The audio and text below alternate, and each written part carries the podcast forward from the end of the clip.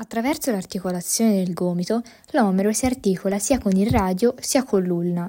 Quindi questa è un'articolazione complessa costituita da tre articolazioni rivestite di un'unica capsula articolare. Tali articolazioni formano una giuntura sostanzialmente monoassiale che rappresenta una delle articolazioni più congruenti del corpo e pertanto una delle più stabili. L'articolazione omero-ulnare è un ginglimo angolare tra la troclea dell'omero e l'incisura trocleare dell'ulna, che permette movimenti di flesso-estensione dell'avambraccio sul braccio.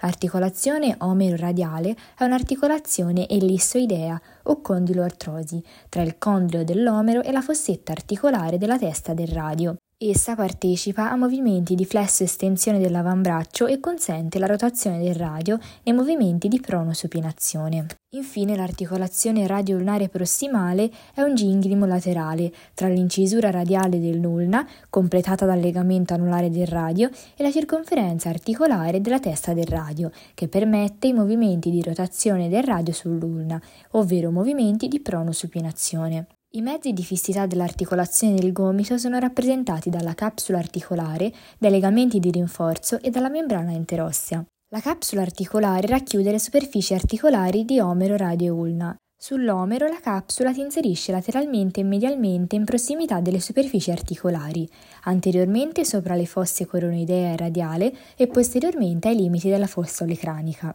Sull'ulna la capsula si inserisce sul contorno delle incisure trocleare e radiale, mentre sul radio si porta fino al collo del radio. I legamenti di rinforzo sono il legamento collaterale ulnare, il legamento collaterale radiale, il legamento anulare del radio e il legamento quadrato. Il legamento collaterale ulnare origina dall'epicondilo mediale dell'omero e le sue fibre, allargandosi a ventaglio, si portano sul margine mediale dell'incisura trocleare dell'ulna, dal processo coronoideo all'olecrano. Il legamento collaterale radiale origina dall'epicondilo laterale dell'omero e si inserisce con un fascio anteriore sull'ulna, con un fascio medio dietro all'incisura radiale dell'ulna e con un fascio posteriore sulla faccia laterale dell'olecrano. Il legamento anulare del radio circonda la circonferenza articolare del radio e si fissa all'estremità anteriore e posteriore dell'incisura radiale dell'ulna. Insieme all'incisura radiale forma un anello ostofibroso che fissa la testa del radio, consentendone la rotazione nei movimenti di pronosupinazione. Infine il legamento quadrato è teso tra collo del radio e incisura radiale dell'uina.